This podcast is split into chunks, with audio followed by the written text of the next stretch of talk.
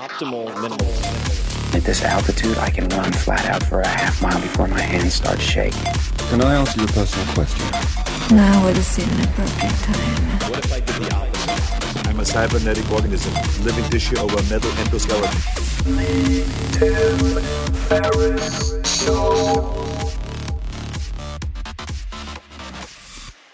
This episode is brought to you by Charlotte's Web, which makes a CBD oil, a hemp extract that has become one of my go to tools. Now, I have never really talked about CBD oil, and cannabis has never really been the plant for me. I know we're talking about hemp, uh, but nonetheless, after several nights of inexplicable insomnia, this was about a year ago, I just could not get to sleep to save my life. And after other fixes failed, so melatonin, California poppy extract, da da da da, an elite athlete introduced me to this non psychoactive extract, and bam, problem solved. I had some of the best sleep that I'd had in months. Now, I don't use sleep aids on a daily basis, but this has become part of my toolkit, and I hope to be exploring other applications soon. CBD oil products have exploded in popularity in the health and wellness and fitness worlds, and Charlotte's Web is one of the top players that offers broad spectrum hemp extract with CBD in the form of oils, capsules, and topical products. Charlotte's Web products will not get you high, so that maybe that is good news, maybe bad news to you, but it does have some powerful benefits and uh, applications. And it works with your body's existing endocannabinoid system.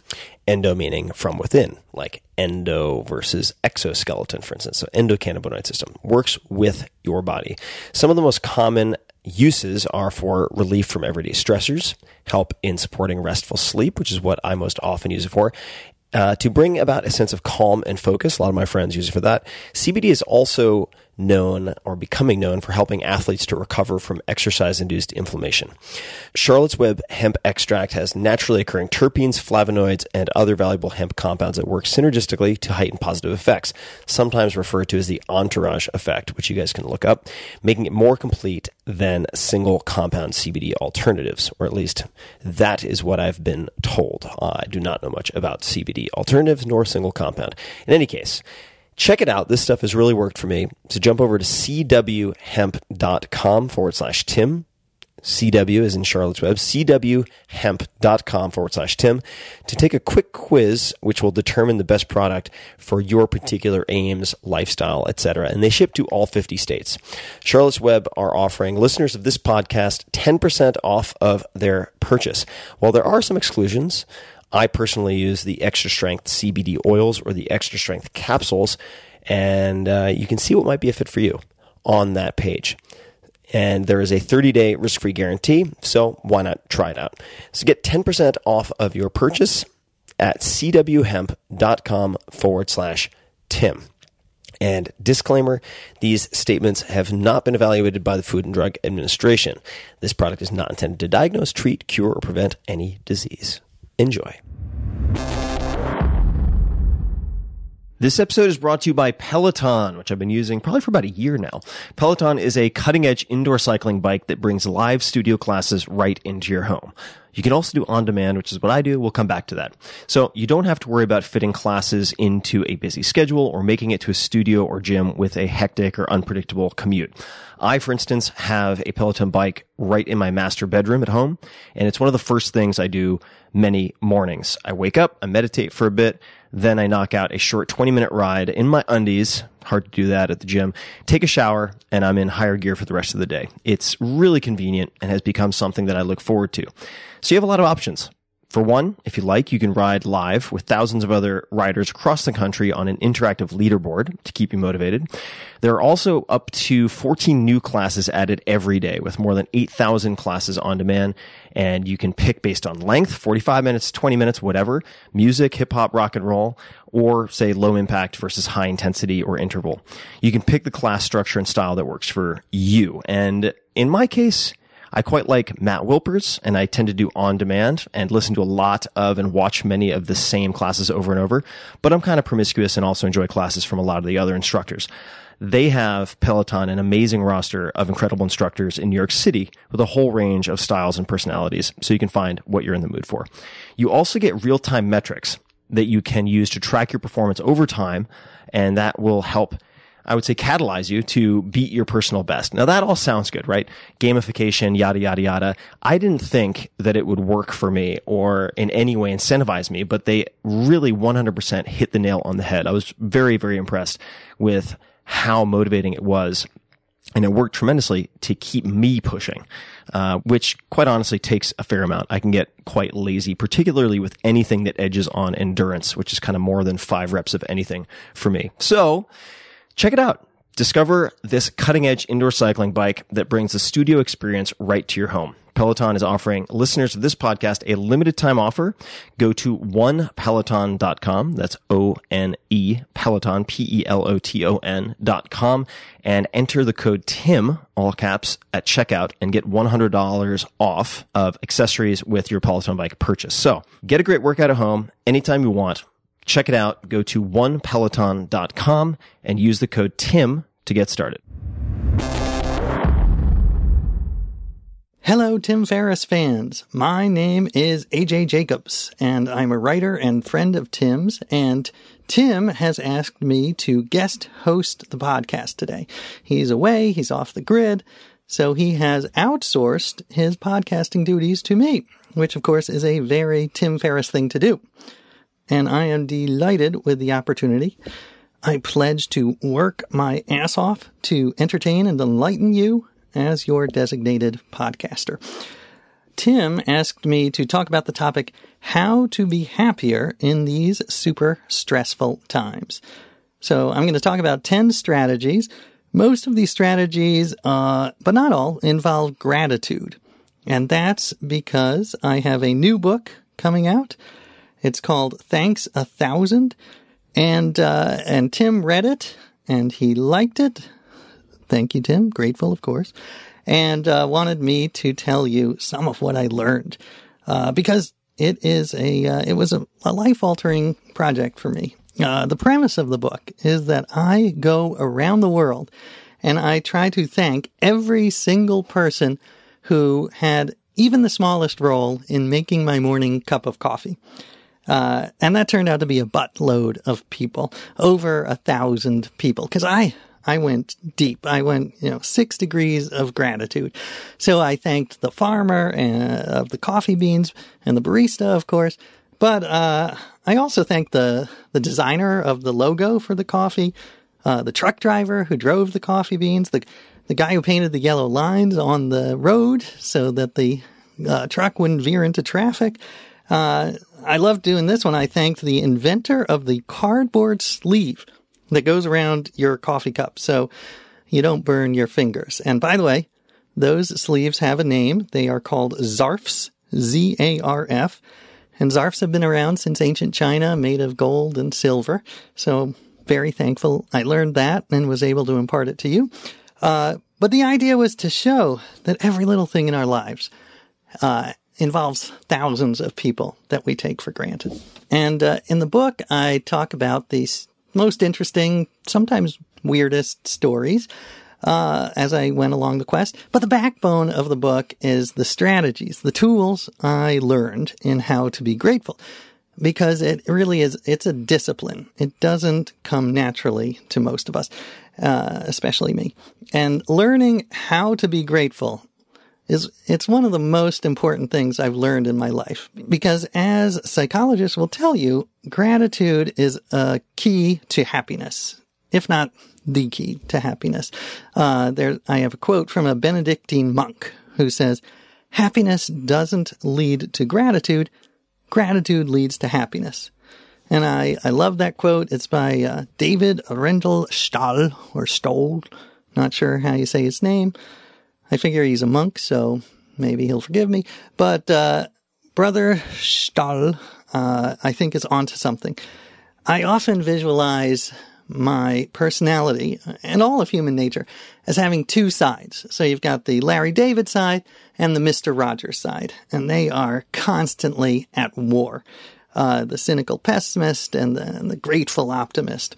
And uh, I actually think I was born with a a very strong Larry David side. Uh, but the exercises and this project was meant to uh, bulk up the Mr. Rogers side, get him ripped.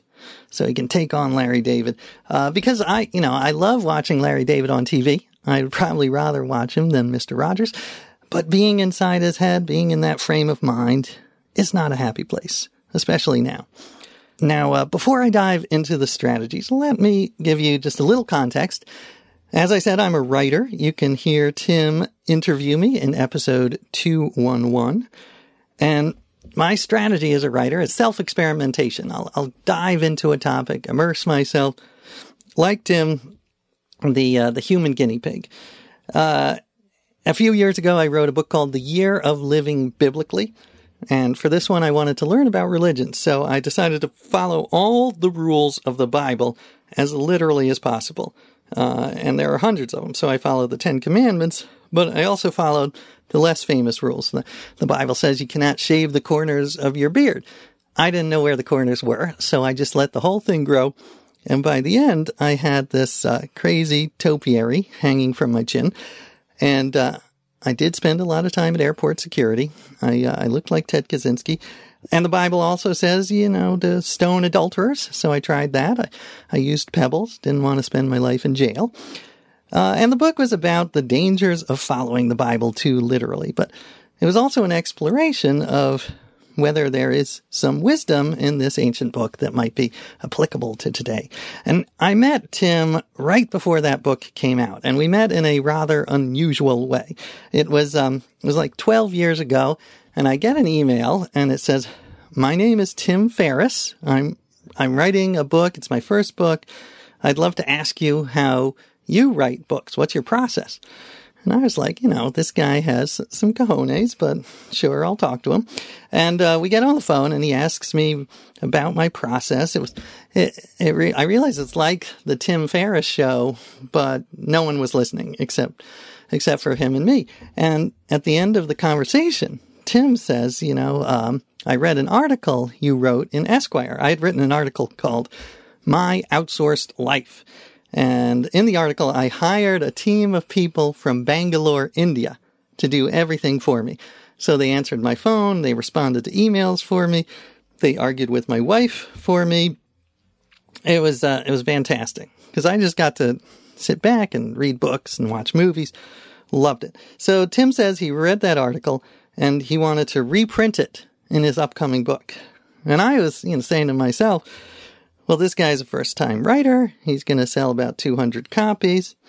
I'm not going to be an asshat and ask him for a lot of money. So I'm like, sure, go ahead, print the article, no charge. Uh, cut to a year later, I get a call. Hey, it's Tim Ferriss, that guy you talked to. Just wanted to let you know that my book is coming out in a few days and it is number one on Amazon.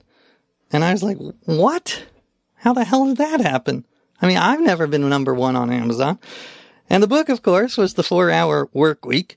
And my article on outsourcing my life is the basis for chapter eight. Uh, and of course, it shows that Tim has a brilliant mind that disrupted the book business. Uh, but oddly, letting Tim print that article for free, it turned out to be one of the best business decisions of my career.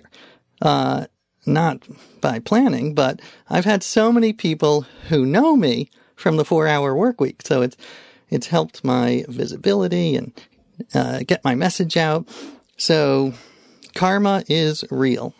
Sometimes. In this case, it was real. Sometimes you try to do a decent thing and it bites you in the ass. But, uh, but this time it worked. So thank you, Tim.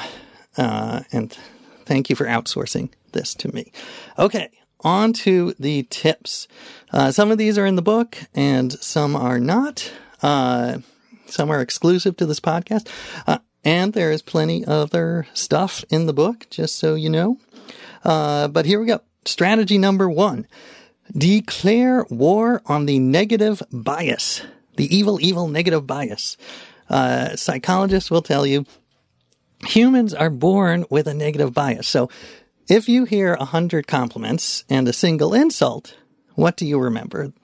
The insult, if you're a normal human being. Uh, now, if you believe in evolutionary psychology, there's a reason for this. The negative bias, it had survival value in Paleolithic times. So your 1000th great grandparents, they, they needed to be extra aware of dangers, the, the lions, the, the poisonous mushroom.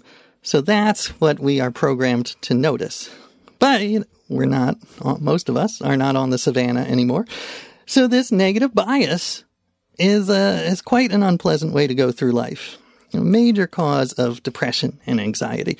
So how do we fight this negative bias?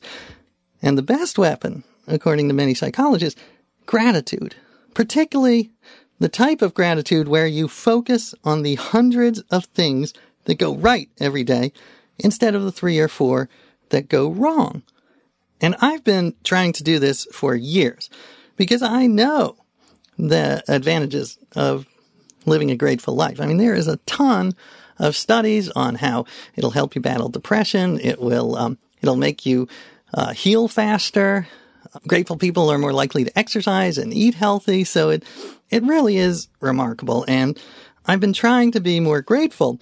So a couple of years ago, I started this ritual in our house. Uh, before every meal, I would say a prayer of thanksgiving. But uh, prayer is, it's not quite the right word because I'm pretty agnostic.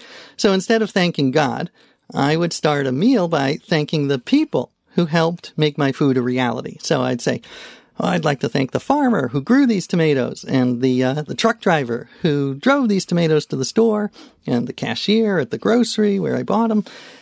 And uh, one day at dinner, my 10 year old son said, you know, Dad, that's kind of lame, lame ritual because they can't hear you. Those people are not in our apartment. So if you really care, you should go and thank them in person. And I was like, that is an interesting idea. That is a book idea. So thank you for earning your supper, son. So I did. I went, uh, on a trip. I focused on my morning cup of coffee and I went around thanking people all over the world, a thousand of them. And I would thank them by email or phone calls or I would visit them in person.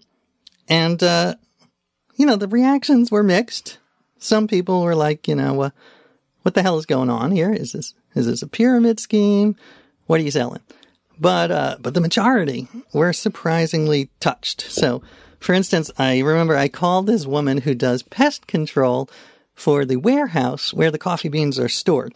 And uh, I said, you know, I know this sounds strange, but I want to thank you for keeping the bugs out of my coffee. And she said, well, that, that is strange, but uh, that kind of makes my day. I, I don't get a lot of appreciation. And it was, it was kind of like making anti-crank phone calls. Uh, I felt like I was doing penance for the obnoxious crank phone calls I made in high school to my headmaster. And it didn't just affect the thankees. The, uh, it affected me. It gave me a little burst of dopamine because it was such a clear example of how I had negative bias. I, I was taking for granted all these thousands of people uh, that were needed for my cup of coffee and all of the things that went right so that I could have this brown, delicious liquid in the morning. And you don't need to go around the world thanking people to get the same effect. You just have to be aware of the hundreds of things that go right.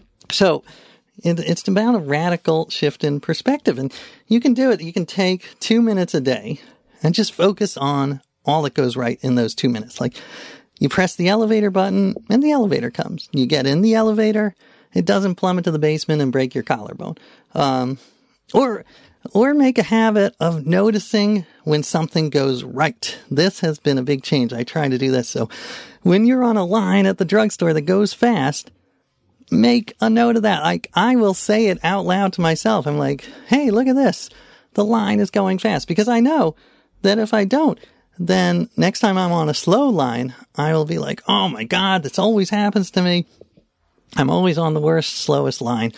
It's not true. It's just because the annoying ones are the ones that stick. So you've gotta fight that. You gotta make the good ones stick as well.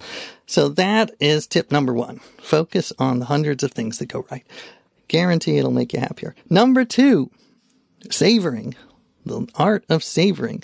And I mean savoring in both the literal sense, like savoring a taste, and uh, savoring an experience. Because psychologists talk about how savoring and gratitude are really linked.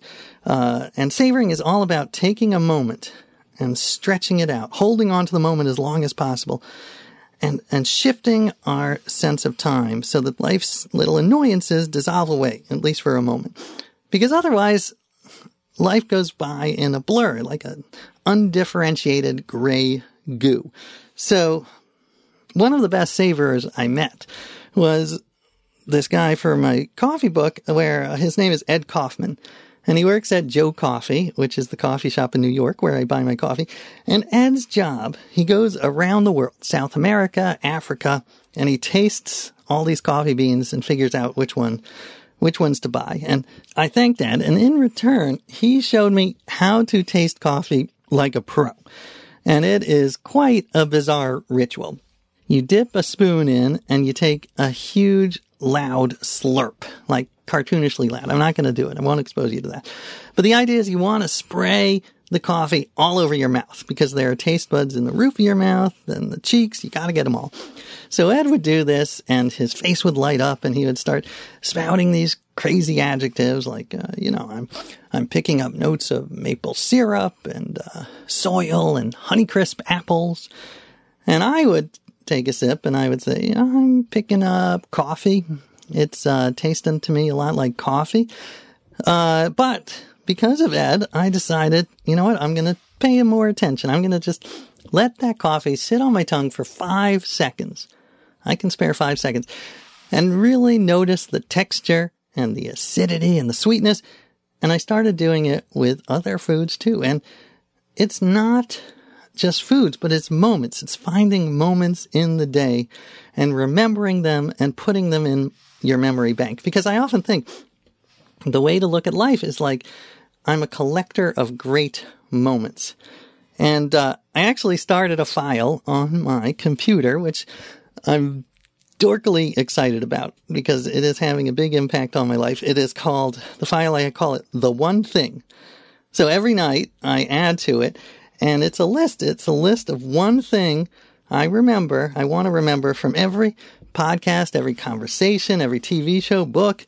I want to remember something that was interesting or helpful and write that down in the file. Because otherwise I forget everything. So I have dozens of one things built up. Uh, and hold on, I can open one up. All right, there's I love this one was uh, the one thing I learned from a podcast about Michelangelo. And it was that he didn't really want to paint the Sistine Chapel because uh, he thought of himself as a sculptor, not a painter. And he sent these tortured letters to his friends about how, oh, he's a failure, he's a terrible painter. How could he have gotten himself into this? And I love that because, of course, you know, it's one of the great masterpieces of Western civilization. And here he was having extreme self doubt. So uh, I find that motivating. Uh, I can have self doubt uh, because Michelangelo did. Uh, but sometimes it works out in the end. Sometimes you paint the Sistine Chapel. All right, so that is a strategy two, is, is to savor things, to pick moments. Strategy three is to practice six degrees of thankfulness. And this has been a big obsession of mine for the last couple of years, how everything is connected. Uh, the book I wrote before this gratitude book was called It's All Relative, and it was about these scientists and researchers who are building a family tree of the entire world, like all 7 billion people on the same family tree, so that we can see that, as the uh, philosopher's sister Sledge pointed out, we are family. We are all family. We are all cousins.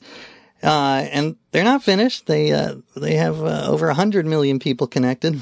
But even now, you can go on there and figure out your connection to almost anyone on the planet using DNA and using these massive trees on the internet. And you know, I would search like Barack Obama, and it would come out. He's my uh, my fifth great aunt's husband's brother's wife's second, seventh great nephew. Uh, that is the actual, that is the actual connection. So we're very close, practically brothers. Uh, but it's, it's the same with every part of our lives. We are the connection. Uh, and that's what I tried to do with this, uh, book on gratitude, that it takes thousands of people to create any object. Uh, it doesn't take a village to make a cup of coffee. It takes the world to make a cup of coffee. Uh, and to give you an example, I flew to the mountain town in Colombia to thank the farmers who grew the beans for my coffee. This small town, and uh, we got there. It was owned by a family, and eight brothers and one sister, the Guarnizos. Uh, and it's a beautiful farm. They have the biggest chickens I have ever seen. These chickens are the size of adult pit bulls. Uh, but they also have great coffee, and um, they showed me how the coffee beans are grown. Uh, they're inside these red fruits called coffee cherries. They they look like great tomatoes, and you rip that off, and I uh, and there's the bean. And so I thanked them for growing the beans and helping to kickstart my day.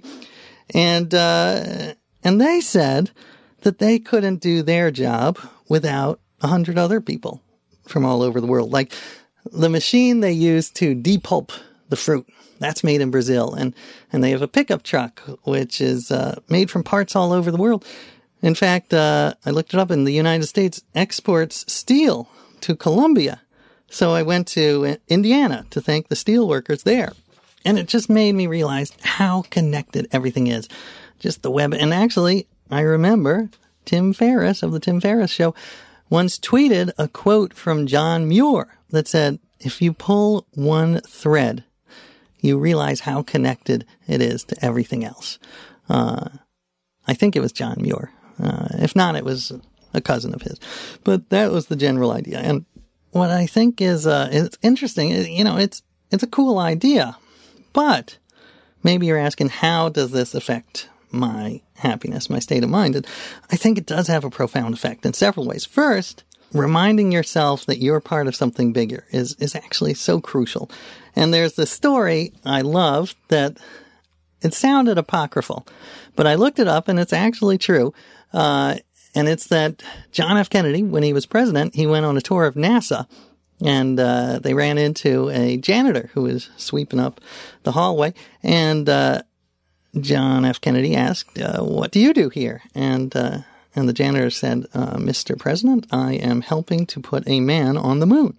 And I love that because, uh, because if you reframe your job as, as being something that's part of a, a greater mission, uh, it, it, will give you meaning and, and happiness. Uh, and second, I think realizing we're all connected, it, it reminds you that you can ask for help. Uh, and I went to dinner just like two nights ago with this guy. He was an entrepreneur and he had a company. Uh, and a few years ago, it started to go south and it was collapsing. And he thought to himself, well, I built this company myself. I'm going to fix it myself. Uh, but it just kept collapsing and getting worse and worse and worse. And finally, he had to shift perspective. He had to say, you know what? I didn't build this alone. I had lots of help from colleagues, friends, mentors. And so once he gave up that myth of the solo success, that he did it all himself, then he was able to ask for help and ask for money.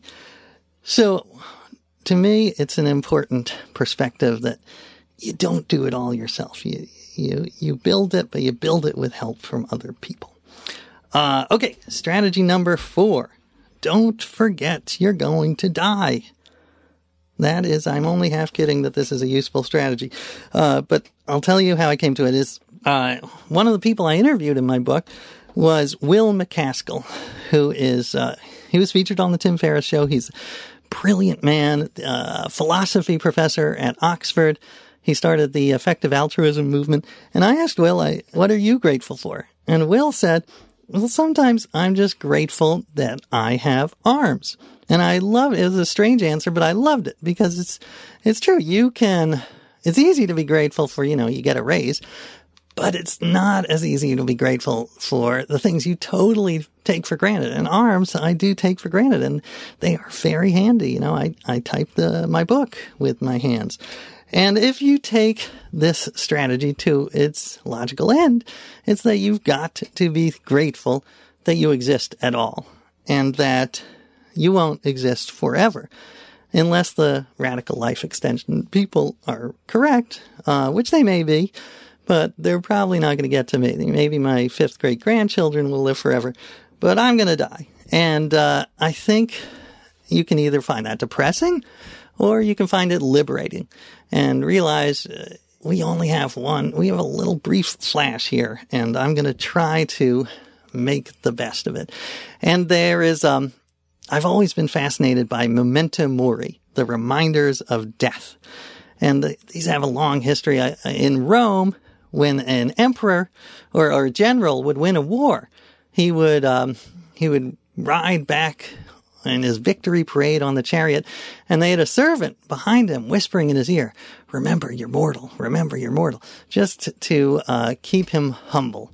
And, uh, and I love that they have in many classical paintings, they have skulls as symbols to remind you that you're mortal. Uh, and carpe diem, life is fleeting. And I, I actually decided to put a skull on my laptop screen, like uh, my screensaver, and it's not a uh, it's not a scary skull because I didn't want to be depressed. So it's like a fun, light, colorful skull, but it reminds me that I am going to die, and and to have this Epicurean uh, look at life and try to enjoy it, try to make my life better, other people's lives better, because uh, I'm not going to be around forever. All right, number five, strategy five. All right, this is a quick one. Using gratitude to fall asleep. This is a strategy I learned from a psychologist who came to one of my talks, and I don't remember the name, so thank you, psychologist, whose name I forget. Sorry about that. But the idea was that instead of counting sheep at night, you should count the things that you're grateful for. And the key is to do it alphabetically, give it a little structure. So, you know, you could start with A and you thank, I'm, I'm thankful that my kids made uh, apple pancakes uh, for me on Saturday. And uh, B, I'm uh, I'm grateful that the the bathroom at, at my workplace is not very busy. Uh, whatever. So you do that, and I have uh, never made it to Z. I always fall asleep somewhere between like F and uh, and R. Uh, all right, strategy number six is uh, thou shalt not have nostalgia, or at least delusional nostalgia.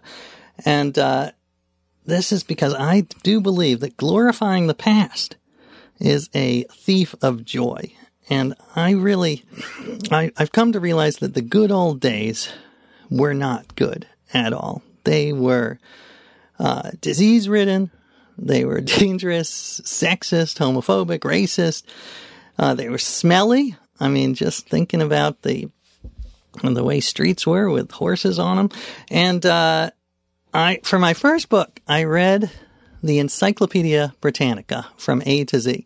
They don't even print it anymore, but I tried to learn everything in the world, and that was when I read about history. That's when it became so clear that I am really happy I live in the 21st century and not 1918 or 1818. Uh, and whenever I get depressed, like if I get upset about um, the hotel charging me, you know, five dollars for Wi-Fi, I get annoyed. But I have a three-word mantra that I find very helpful, and that three-word mantra is surgery without anesthesia. And I just try to imagine that because that's the way all surgeries were until just a few decades ago. Um, and I know this is a little counterintuitive because if you watch cable news or your Facebook feed, it does seem like we're on the verge of the apocalypse. And uh, there is a lot of negative news. And granted, I do think that the last couple of years have been a huge step backwards. And we've got to fight to get back on course. But I like to take the long view, and uh, and it gives me some hope. I I am in the Steven Pinker camp, uh, the writer of Enlightenment Now. That if you look at the long view of human history, that we should be thrilled to be alive now because it is much less uh, dangerous. There's much less suffering uh, than there used to be. And this even I saw in my coffee, you know, because I am thrilled to have a modern cup of coffee. Because if I had a coffee a hundred years ago, I do not know what would have been in it because I read a terrifying history of coffee, which had the list of adulterants. Is that a word? The list of uh, stuff that they put in coffee that the merchants would slip in there. Anything you can think of. I mean, there was it was dirt, baked horse liver was one. Uh, was a they cut it with baked horse liver? Uh, there was lead, arsenic. I mean, you were taking your life into your hands when you ate uh, in the past. So I am thankful for the FDA. Uh, I actually, one of the people I thanked was Teddy Roosevelt's descendants because Teddy Roosevelt was uh, the president who signed the Safe Food Acts into law. Uh, so don't wallow in the past. Uh, all right, strategy number seven. Try to discover the hidden masterpieces all around you.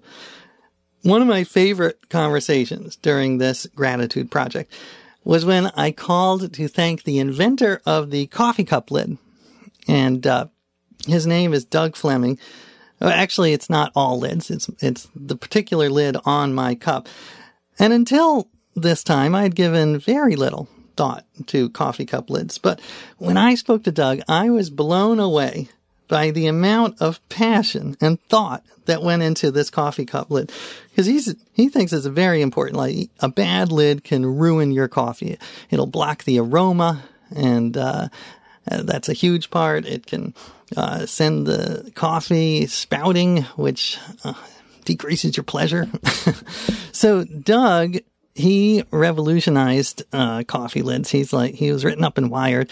He's like the um, Elon Musk of lids. Hopefully, a little more emotionally stable. But he he designed a lid with an upside down hexagon, so you can really burrow your nose in there, and there's an extra large hole to let out the aroma. And I loved that because it made me realize there are these little masterpieces uh, all around me that I take for granted. I'm I'm looking at the on off switch on my desk lamp, which has this smooth indentation that perfectly fits my thumb. And, uh, it's lovely. If something is done well, then the process behind it is largely invisible. But if you pay attention, if you notice these things, refuse to take them for granted, it will tap into your sense of wonder, which is such an important part of happiness. All right. Strategy number eight is go analog. Uh, so for this book, uh, to sort of get the word out, I decided I pledged to write 1,000 handwritten personalized thank you notes to readers of my books and articles and send them off. And this project has been simultaneously both a huge pain in the ass and uh, wonderfully rewarding uh, at the same time because what I did was I put on my website, uh, you can go on ajjacobs.com slash thanks and you can fill out your name and address and, and a message. And that's what I loved is people have been filling out these lovely messages, um, uh, about the times they read my book and, uh, they are wonderful, sometimes very weird. I've gotten a lot of requests. I've gotten requests to write thank you notes to people's dogs. One guy wanted me to thank his ex-wife, which I thought was like conscious decoupling at its best. Uh, I had to draw a taco for one reader. Um, so it's a, it's a little odd, but it is also, it is, uh, it is, it, it makes it so real to have a paper and, and, it's good for me as the thanker and hopefully good for them as the thankee. It has raised my happiness level. And I really, you can read these articles about these studies that writing thank you notes can have a, a lasting impact on your happiness. So this one study had people write a one page thank you notes to someone who was important to them, you know, a mentor or a relative, and then deliver the thank you note in person. Read it to that person you're thanking, which is uh, can be totally awkward. I did this. I had a a boss at my first newspaper, and I I read to him how much he meant to me, and it was, it was indeed awkward, but, uh, but I think it was good for both of us, uh, at least for me. And, uh, and there was recently a study that said we overestimate the, uh, the level of awkwardness when we thank people and underestimate how much impact it will have. So I do recommend writing the thank you notes. Um, by the way, two other quick studies on gratitude that might be useful. One was a study, I believe it was Wharton study that said if you use the phrase thank you, it is not as effective as using the phrase I am grateful. Uh, so because I guess thank you, it's just become so robotic. So if you can mix it up and try to get out of the, uh, the, just the rote thank you and try another phrase, that apparently has more impact. I tried this with my wife. I said to her, you know, I'm, I'm deeply grateful that you took our kids to the orthodontist. And she looked at me, she's like, uh, are you in a cult? Like, what's going on here? Uh, so that, don't, don't use deeply in my experience, but mixing up the phrases is a good idea. And the second study I found interesting was that people who had job interviews and then wrote a thank you note had a more, were more likely to get called back. So maybe obvious, but they really do work. All right. Strategy number nine is to, uh, fake it till you feel it. Fake gratitude till you feel it. And this has been a theme in many of my projects, along with Tim's projects, I think, that when you act in a certain way, it it affects your thinking, that the outer affects the inner, that the behavior affects your mind. There's a great quote. I wish I had come up with it. It's, uh, actually by the founder of Habitat for Humanity. He says, it's easier to act your way into a new way of thinking than to think your way into a new way of acting. So I would say I experienced this quite a bit during the gratitude project. I would, I would wake up with my Larry David side strong, the, uh, the grumpy side strong, but I would force myself to call or write notes, uh, thanking people. And just by doing that and, and realizing what people had done for me, what, what, all that had gone into my coffee, I was, my mind caught up you know, I tricked my mind by, by doing the action. So act as if you're grateful and eventually your mind will catch up, hopefully. Um, and finally, use gratitude as a spark to action. Uh, and this is important because I don't want to, uh, I think there's a fear among some people that gratitude has a downside, that it might lead to complacency. That if we're too grateful, we'll think, oh, the world is perfect and we don't need to improve. That you need to be angry to change things, to, to affect social change. And it turns out the opposite is true. There are studies that show that the more grateful you are, the more likely you are to help others. Uh, the more pro-social you are. And I have found this on a personal level. You know, when I'm in a bad mood, I am not interested in helping others. I just want to get out of that bad mood.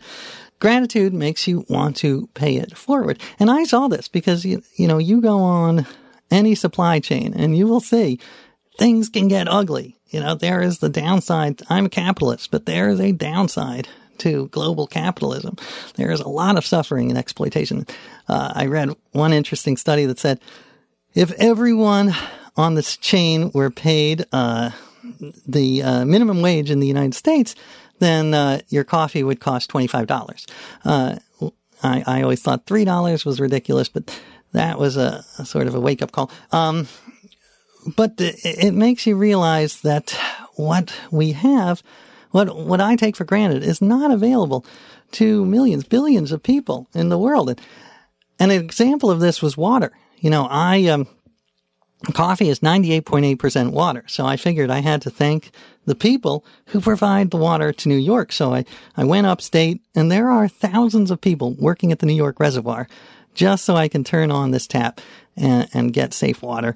Uh, and their jobs are not always fun. You know, there is a job. Someone has to pick up the, uh, the cow poop and the deer poop around the reservoir before a rainstorm so it doesn't flow in to the reservoir. So, um, it reminded me that, uh, there are these people who spend hours on this and, and there are people around the world who, who have to walk part of the day, much of the day, to get clean water. And uh, I was actually I was talking to my kids because I thought we could reframe the glass half full, glass half empty. You know, it's I think we need to go a step back. You know, it's not just that the glass is half full. It's like the fact that we have any water in the glass at all, though you can put it under a, a metal tube and turn a switch and you have clean water. That's crazy. So it doesn't matter how much is in the glass. The fact that there is water is astounding. So the paradox, the wonderful paradox is the more you focus on other people, the happier you are. I mean, I spent most of my life, my 20s and 30s, focused exclusively on my own happiness. And, uh, and when you are chasing your own happiness, as the sages will tell you, you you're not always going to be happy. You're not going to, it's too much pressure on yourself. So, uh, paradoxically, but wonderfully, focusing on someone else's happiness will actually make you happier. Uh, all right. So, oh, and by the way, little plug for water. I, um, becoming aware of this, uh, I asked Will MacAskill, uh, the philosopher, what is the best or a good water charity, and he suggested dispensers for safe water, which uh, gives people the ability to clean their water in a cheap way. Uh, so, little plug for them. All right, so now my conclusion is uh, I'm just very grateful that this uh, I was able to take this undertake this project gratitude and I've become, you know, sort of an evangelist. I I want my friends to follow the gratitude trail. So it doesn't have to be coffee. It could be a light bulb or a, a pair of socks, and and you don't have to travel the world. You can just do a small gesture like um, sending a note to the designer of a logo you love, or looking a cashier in the eye. Mostly, I just think it's a mindset, uh, refusing to take things for granted, being aware of the thousands of people involved, that someone in a factory made the fabric for the chair you're sitting in right now or the uh, or the pants you're wearing uh, someone went into a tunnel and mined the copper for this microphone so i could say my my final two thank yous which is first to uh, thank you for listening and second to thanks to tim ferriss for outsourcing this episode to me hope you liked it uh, and you can learn more in the book. Thanks a thousand. Thank you. Hey guys, this is Tim again. Just a few more things before you take off. Number one, this is Five Bullet Friday. Do you want to get a short email from me? Would you enjoy getting a short email from me every Friday that provides a little morsel of fun before the weekend? And Five Bullet Friday is a very short email where I share the coolest things I've found or that I've been pondering over the week. That could include favorite new albums that I've discovered, it could include gizmos and gadgets and all sorts of weird shit that I've somehow dug up in the uh, the world of the esoteric as I do. It could include favorite articles that I've read and that I've shared with my close friends, for instance. And it's very short. It's just a little tiny bite of goodness before you head off for the weekend. So if you want to receive that, check it out. Just go to 4hourworkweek.com. That's 4hourworkweek.com, all spelled out, and just drop in your email, and you will get the very next one. And if you sign up, I hope you enjoy it. This episode is brought to you by Peloton, which I've been using probably for about a year now. Peloton is a cutting edge indoor cycling bike that brings live studio classes right into your home. You can also do on demand, which is what I do. We'll come back to that. So you don't have to worry about fitting classes into a busy schedule or making it to a studio or gym with a hectic or unpredictable commute. I, for instance, have a Peloton bike right in my master bedroom at home, and it's one of the first things I do many mornings. I wake up, I meditate for a bit, then I knock out a short 20 minute ride in my undies. Hard to do that at the gym. Take a shower, and I'm in higher gear for the rest of the day. It's really convenient and has become something that I look forward to. So you have a lot of options. For one, if you like, you can ride live with thousands of other riders across the country on an interactive leaderboard to keep you motivated. There are also up to 14 new classes added every day with more than 8,000 classes on demand.